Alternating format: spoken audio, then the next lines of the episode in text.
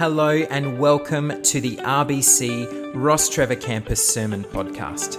Our mission here is loving God, loving people, and seeing lives change. At RBC, our heart is to build a Jesus centered community to see lives changed in multiple languages and locations. We hope you enjoyed this message from one of our weekend services. To find out more about us, please visit our website rbc.org.au. When we come to this conversation around how Christmas creates a better world, today I want us to open this up by looking at one of the central figures uh, in the Christmas story, Jesus' mum, Mary. And I want to look at her life in a way how she surrendered her life for a greater and a bigger calling. So if you've got your Bibles or your phones, uh, turn with me, please, to Luke chapter 1. We're going to pick it up from verse 26, but you can catch it on the screen behind me as well. Luke 1 uh, 26 says, In the sixth month of Elizabeth's pregnancy, God sent the angel Gabriel to Nazareth, to a town in Galilee, to a virgin pledged to be married to a man named Joseph, a descendant of David. The virgin's name was Mary. The angel went to her and said, Greetings, you who are highly favored. The Lord is with you. And Mary was greatly troubled at his words and wondered what kind of greeting this might be. But the angel said to her, Do not be afraid, Mary. You have found favor with God. You will conceive and give birth to a son, and you are to call him Jesus. He will be great and will be called the Son of the Most High. The Lord God will give him the throne of his father David, and he will reign over Jacob's descendants forever. His kingdom will never end. How will this be? Mary asked the angel, since I am a virgin. And the angel answered, The Holy Spirit will come on you, and the power of the Most High will overshadow you. So the Holy One to be born will be called the Son of God. Even Elizabeth, your relative, is going to have a child in her old age. And she who was said to be unable, unable to conceive is in her sixth month. For no word from God will ever fail. Verse 38 I am the Lord's servant. Mary answered, May your word to me be fulfilled. And then the angel left her. I wonder if we can even uh, try and imagine that moment. wow. It's a pretty hard moment to sort of wrap our heads around, right? Like we can kind of see this thing in hindsight and maybe piece some of it together, but that's a pretty full on moment that Mary experienced. And Mary wasn't used to being singled out. Uh, this wasn't, you know, something that was quite normal for Mary. In many ways, Mary was a regular, ordinary girl. Even her name was ordinary. If you've read through the New Testament, have you been confused at times when you come across all these Marys? You're thinking, hang on, how do I piece this thing together? I thought I was just going okay, and now there's another Mary here and another Mary over there, and then a Mary, oh, I just don't know how to put this thing together. Well, you're in good company if you've ever thought that and wondered how all these Marys sort of come together. It can be confusing. You know, actually, historians um, suggest that in the first century, up to 50% of all the women in Israel's day were named Mary. Not a lot of kind of, you know, ingenuity, not a lot of, you know, kind of, you know, bringing different names and a variation of names. There was a lot of Marys going around. So for Mary, she wasn't used to being singled out. She was used to sort of blending in. You might relate. Isn't it interesting that God chose to use someone quite ordinary, someone who was very regular in who she was and what she was about, to use her for his purposes in such a significant way? I wonder if you've ever felt quite ordinary, quite normal. Maybe there's been times in your life where you've blended uh, and you've wondered, how would God use me? Or maybe you've got more in common. Maybe I've got more in common. Maybe we have got more in common with Mary than what we might think. So an angel comes to Mary.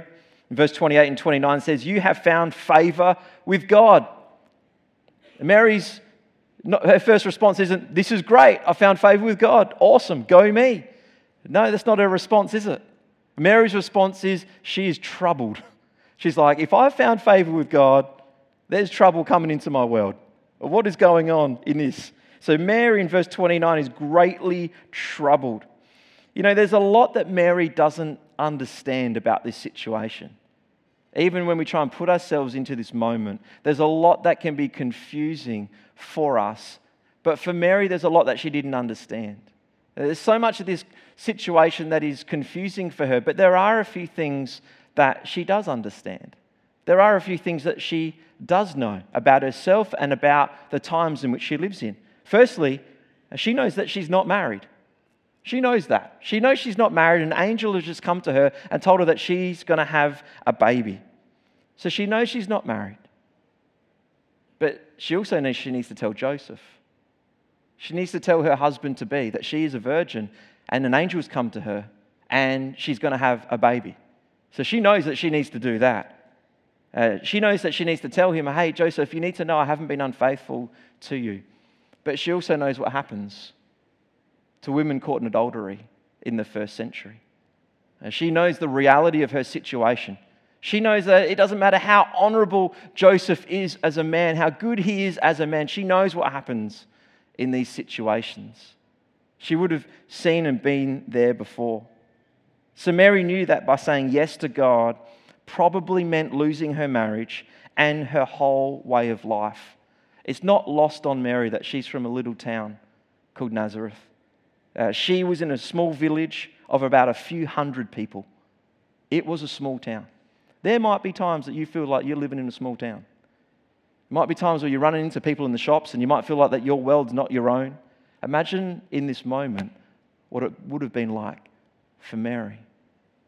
She's in this small town. She knows that she's not married.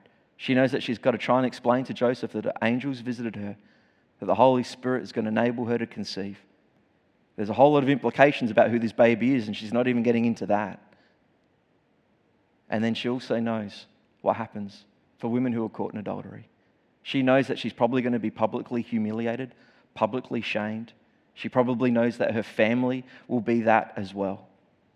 So she knows by saying yes to God in this moment, it is going to be so utterly disruptive in every other area of her life.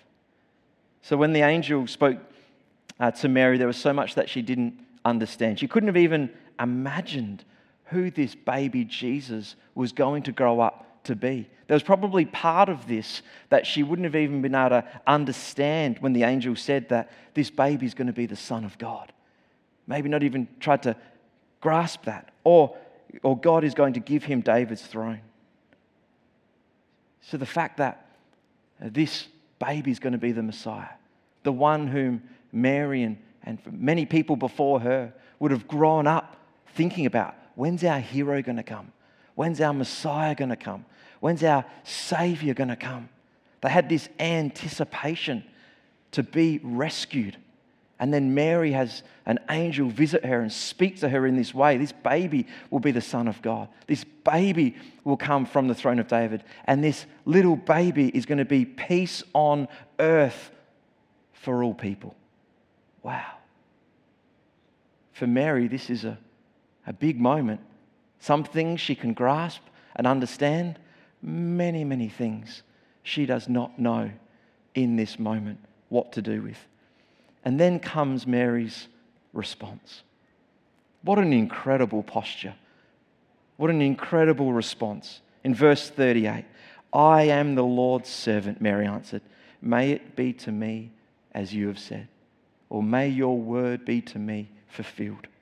And this is not a statement of passive res- resignation over circumstances that she cannot control. No, I believe it is an offering of herself. This is a sacrifice of her agenda, her dreams, her life, ultimately who she is. She knows probably from every day, literally every day to the rest of her life, she'll be praying that prayer I am the Lord's servant. May it be to me as you have said. And this is how surrender works. This is what it means to be a people surrendered before the living God. Surrender isn't the same thing as being passive, not at all. Part of God's will for our lives is that we're active, that we make choices, that we're creative, that we initiate, that we take responsibility. It doesn't mean that we cease using of our mind or, or to think critically about situations or, or to use wisdom. No, not at all. Surrender actually is this surrender is the acknowledgement that there is a God and it is not me. This is where Mary landed in her life. That surrender is an acknowledgement that there is a God and it is not me. That his purposes and his desires are wiser and better than my purposes and my desires. And when I think back over my story, when I think back over my life and the grace and the faithfulness of God in my life, I can see that surrender is the acknowledgement that there is a God and it is not me. When I was 13 years old, I remember uh, putting my trust in Jesus for the first time, praying after a youth group event with my youth leader and a friend, surrendering my life before God. It was a moment for me that was so very important as I was trying to wrestle with life and my place in it. And as I was growing in my faith and trying to understand more about what it meant to follow God, when I was 16, God spoke to me and said, Mike, you're one person at school acting and behaving a certain way, and you're another person at church acting and behaving in a certain way. You need to bring those worlds together. You need to surrender that sharing of me in all the parts of your life. And again, it was another really significant moment that I remember of surrendering myself before God and bringing those worlds together and growing in consistency as I grew into my faith. I remember at 18 years old, I met this girl called Michelle.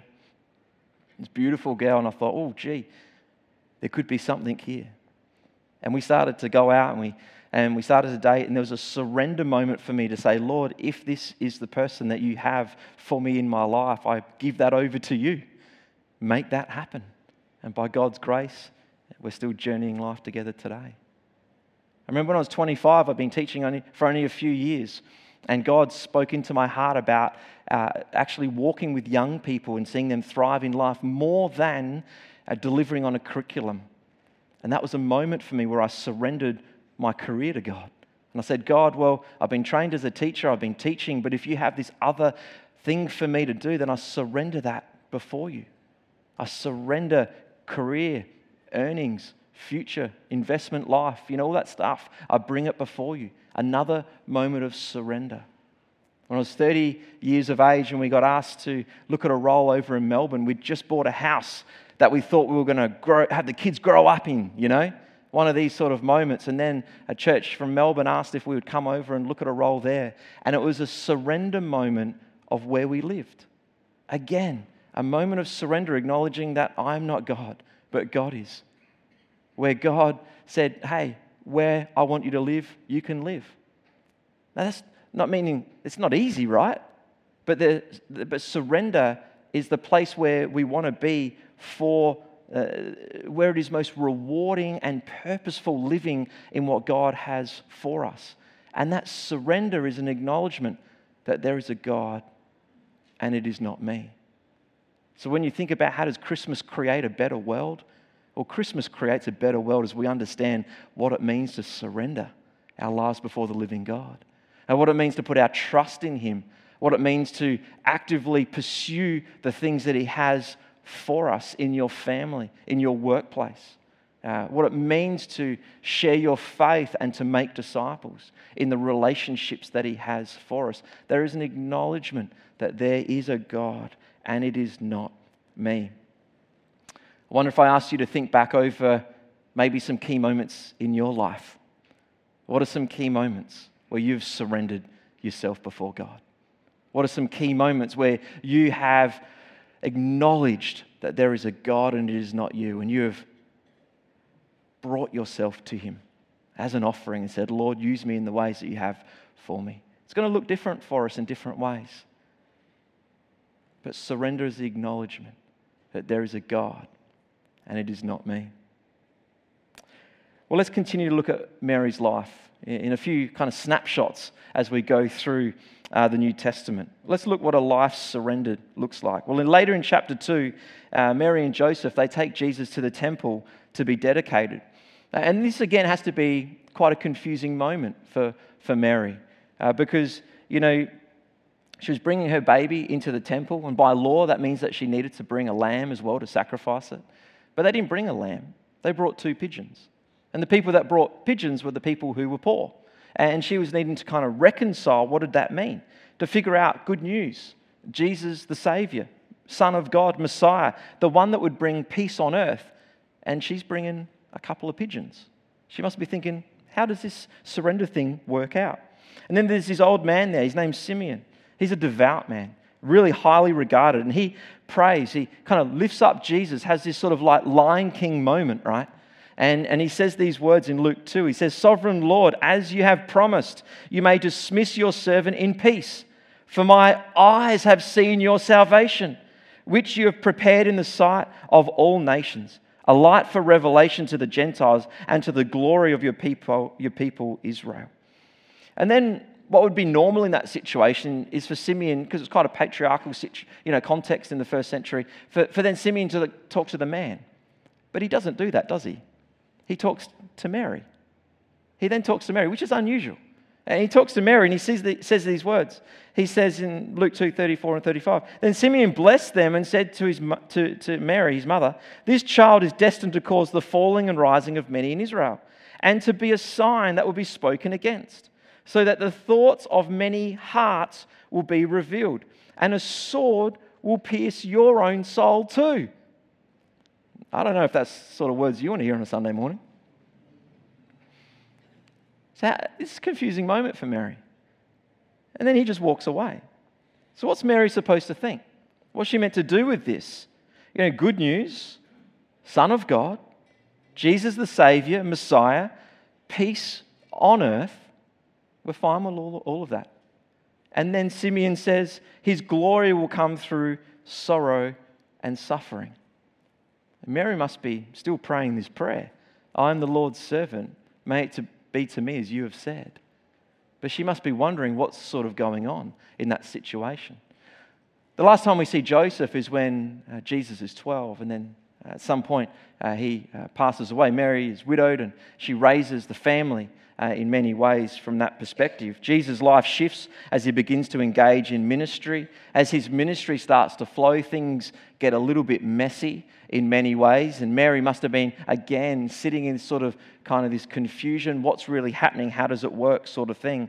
Because Jesus begins to heal, preach, drive out demons. He's loved by some, he's feared by others, he's despised, particularly by the religious leaders of the day. And this revolution is beginning, and it's fair to say uh, Mary must have thought, the jury's out here. What did I surrender my life to? Because the hardest part for Mary is it probably didn't look like what she thought it was going to be.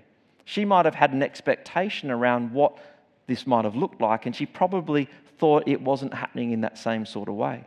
And we can see that because in Mark 3, uh, we see this interaction between Jesus and his family. Mark 3 31 to 35 says this Then Jesus' mother and brothers arrived. Standing outside, they sent someone in to call him.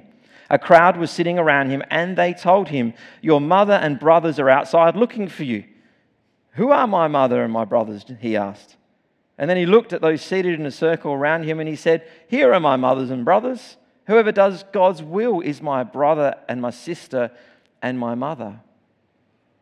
And Mary must have been thinking, what, what is going on?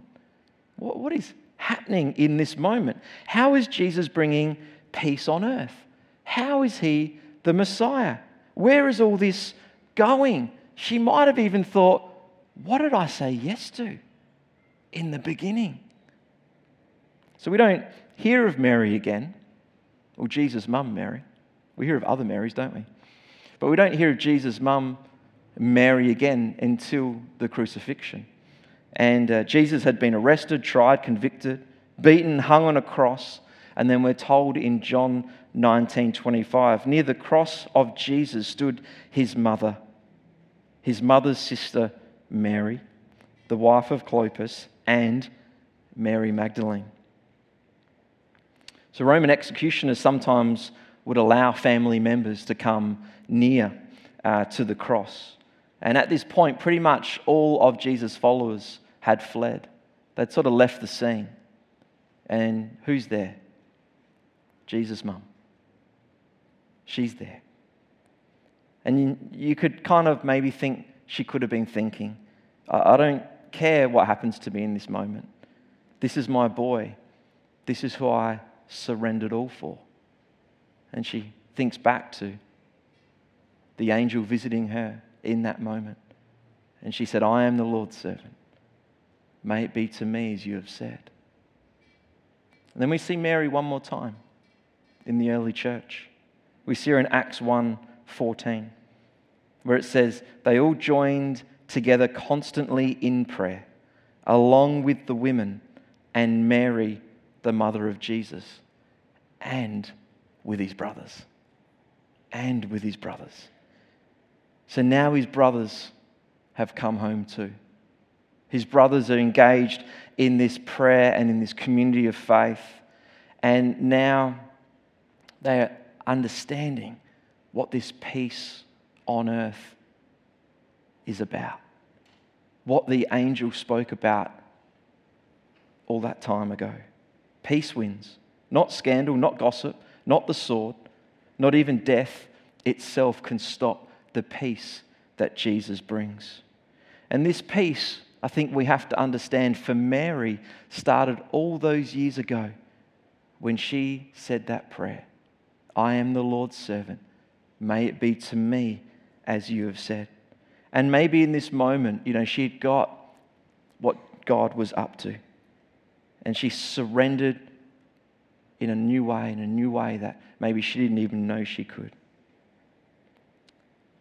And it started with a simple prayer in many ways. There's a guy in our church, he's just started coming in the last uh, couple of months, but he's been engaged in the life of the church for the last couple of years, has been on a journey of coming to know Jesus.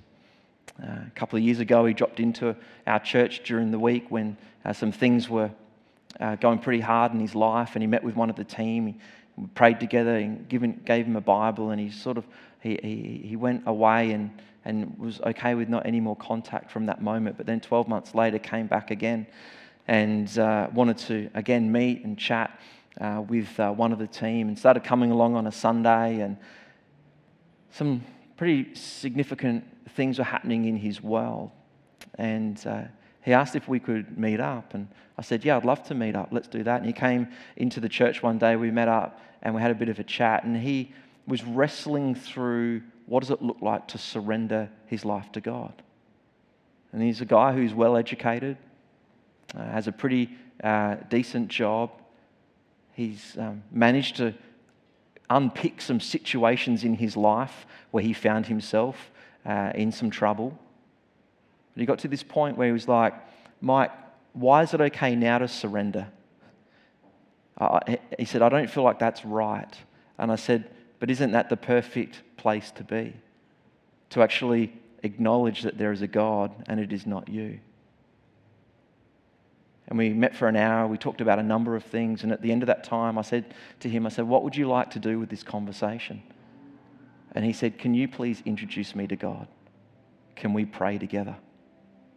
And I said, Sure, that'd be amazing. And we prayed together. And he's meeting up with one of our team, reading the Bible together, learning more about what it means to follow God. He started to share about his new faith with his friends at work and with his family. And now he's wanting to talk about what it means to be baptized. It's an incredible thing to see someone's faith come alive. Even more incredible when that comes from a place of surrender. Because our culture and our day would teach us to just sort it out, figure it out. But actually, a life with God is the acknowledgement to know that we can put our trust in Him. We can surrender before Him, and by faith, and as people of faith, we can step into the things that He has for us. So, how does Christmas create a better world? Well, Christmas creates a better world by having a people who are surrendered before the living God. And as we surrender ourselves before the living God, just like Mary did all those years ago, we then pick up the things that He has for us and we walk with Him in that.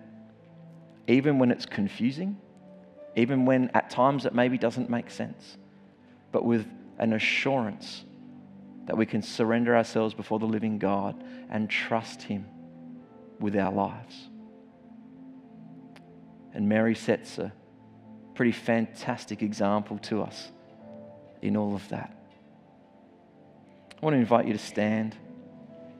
I want to give us an opportunity to respond to God in this. I want to give you an opportunity today to surrender to God. If you feel comfortable, I encourage you to put your hands out in front of yourself and surrender yourself before God today. To open yourself up to the living God as an acknowledgement and a move physically to say, God, I surrender myself before you. I acknowledge that you are God and I surrender myself before you. You know, that might not be enough for you today. You might want to kneel. You might want to kneel down and, and, uh, and kneel before God and say, God, I'm surrendering myself before you. I, I, I, Lord, I want that prayer to be as real for me as it was Mary. I am the Lord's servant.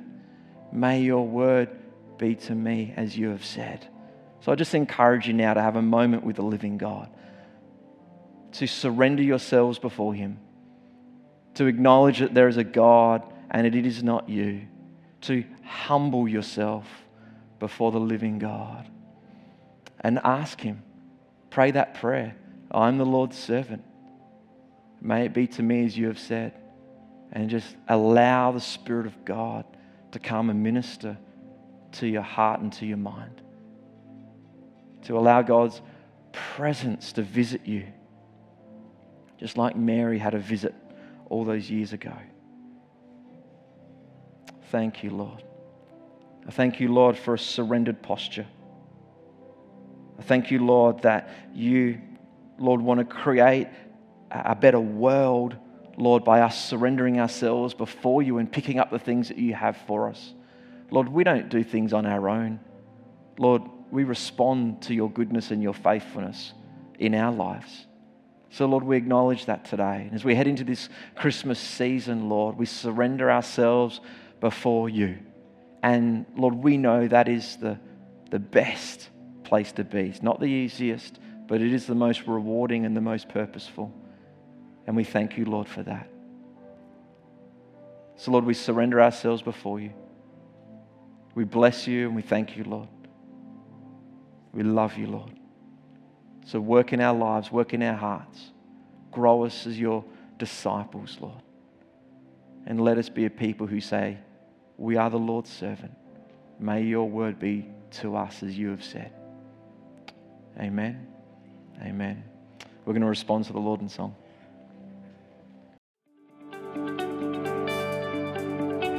Thanks for listening, and we hope that you enjoyed this podcast. If this message has impacted you in some way, we would love to hear from you. You can contact us through the Hub online at thehub.rbc.org.au or through our social media links in the show notes. See you next time.